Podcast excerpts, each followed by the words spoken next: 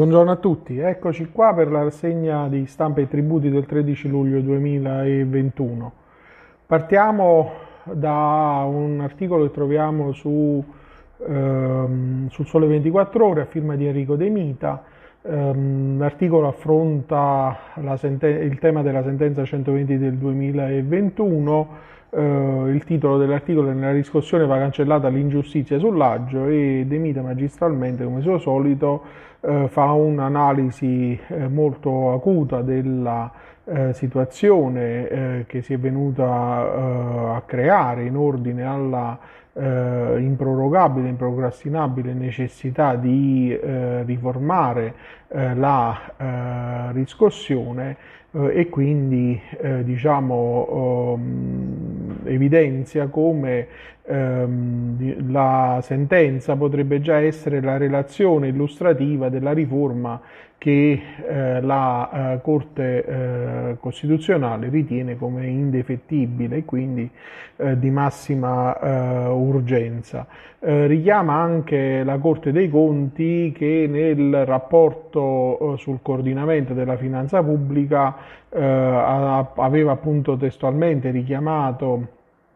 l'attenzione eh, sulla necessità di una ampia e organica revisione dell'intero sistema della riscossione per individuare le soluzioni idonee a potenziare l'efficienza della struttura amministrativa e a tutelare adeguatamente l'interesse eh, dello Stato. Naturalmente eh, l'autore evidenzia come le soluzioni spettino al legislatore in ordine alla fiscalizzazione degli oneri eh, della riscossione eh, da una parte alla stregua eh, dei costi diciamo eh, che sono necessari per procedere al controllo, all'accertamento, ovvero a soluzioni eh, anche miste che determinano criteri e limiti per un aggio però che sia eh, proporzionato. Ehm, afferma che bisogna vincere quello che è il paradosso eh, che l'aggio attuale rappresenta di addossare su una limitata platea di contribuenti solventi, seppur tardivamente, il peso di una solidarietà né proporzionata né ragionevole, perché determinata in realtà dall'ingente costo della sostanziale impotenza dello Stato a riscuotere i propri crediti. E quindi eh, questo vulnus del nostro sistema, eh, anche eh, evidenziato nell'ambito delle pronunce della Cassazione eh, in materia di abuso, elusione, evasione, erronea interpretazione, ehm, dimostrano come eh, diciamo, il legislatore dovrebbe darsi un termine per seguire questo monito eh, della consulta e eliminare alcune incertezze insostenibili, soprattutto per i contribuenti che pagano, che in questa fase di ripresa eh, cercano eh, di avere delle certezze in relazione alla gestione di quelle che sono le attività agevolative di tipo eh, fiscale.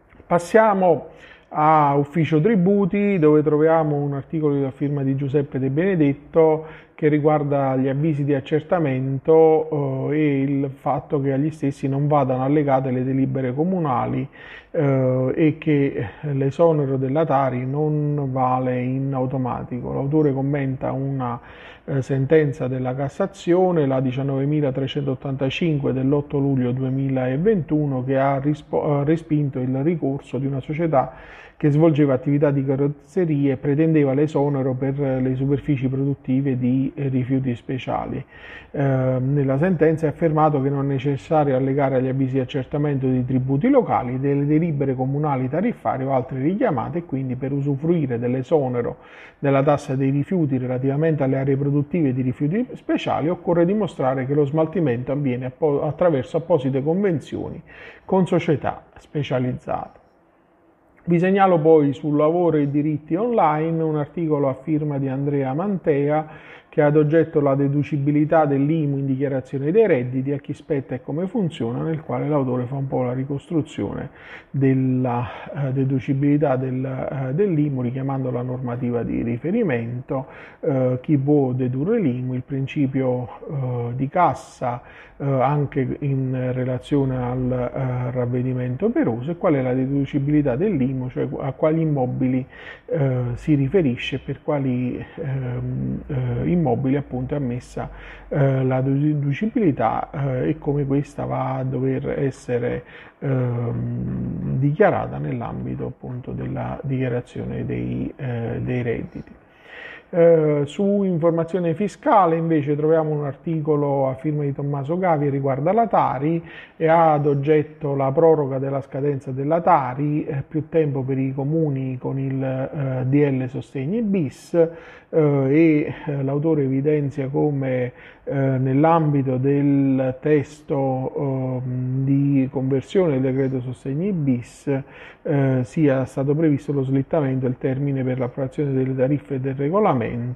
nella seduta del nove luglio, che deve ancora concludere l'iter parlamentare, eh, viene spostato, come eh, già eh, preannunciato, per il trentuno luglio eh, duemilaventuno, questo termine che era stato eh, diciamo già in precedenza slittato. Infine vi segnalo una nota del Ministero dell'Economia e delle Finanze eh, che ha ad oggetto la questione che abbiamo visto visto anche ieri eh, del, eh, mh, dell'interpretazione eh, del comma Eh, dei, dei commi ottocentodiciotto e ottocentotrentasette della legge eh, centosessanta del duemiladiciannove in relazione al canone patrimoniale eh, e in particolare in relazione alla eh, definizione, diciamo, dei tratti di strada, se questi eh, appartengano ai comuni o alle province nell'ambito dei centri abitati di comune con popolazione superiore a diecimila abitanti, ovvero eh, dei centri abitati con popolazione superiore a diecimila abitanti.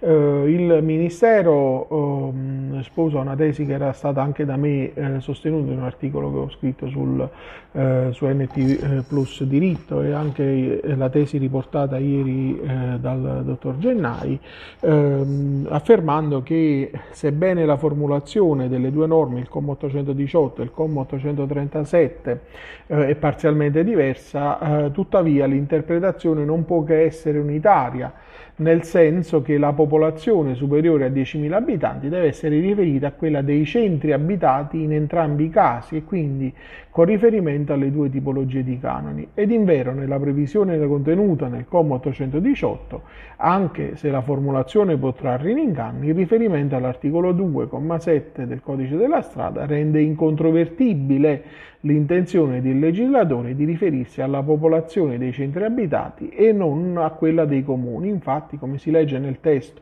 del comma sette dell'articolo due del Codice della Strada, le strade urbane sono sempre comunali quando siano situate all'interno dei centri abitati, eccettuati i tratti interni di strade statali, regionali o provinciali che attraversano centri urbani con popolazione non superiore a diecimila abitanti.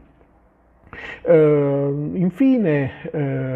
il uh, Ministero uh, rammenta che vale la pena sottolineare che le disposizioni contenute nel comma ottocentodiciotto non si pone in continuità con quella del comma quattro dell'abrogato articolo trentotto della cinquecentosette, del decreto legislativo cinquecentosette del novantatré, come invece affermato nella nota dell'I F E L che era stata citata dal comune istante, che disponeva che le occupazioni realizzate su tratti di strada statali o provinciali che attraversano il centro abitato di comuni con popolazione superiore a diecimila abitanti sono soggette all'imposizione da parte dei comuni medesimi, ma non faceva riferimento in questo caso, come, abbiamo, come ho anch'io già evidenziato, che il riferimento non era all'articolo due comma sette del Codice della Strada, ma la norma era